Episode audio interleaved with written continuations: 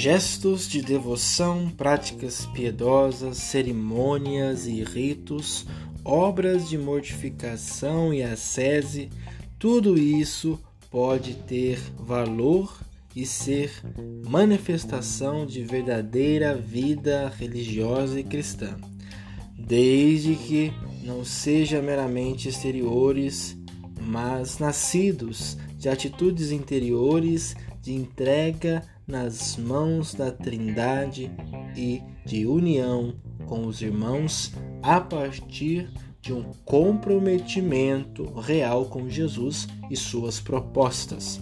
Podemos construir igrejas e catedrais, promover grandes eventos e conseguir muitos bens. Tudo pode ser bom, mas o mais importante é a prática da justiça e da misericórdia e a fidelidade ao Senhor.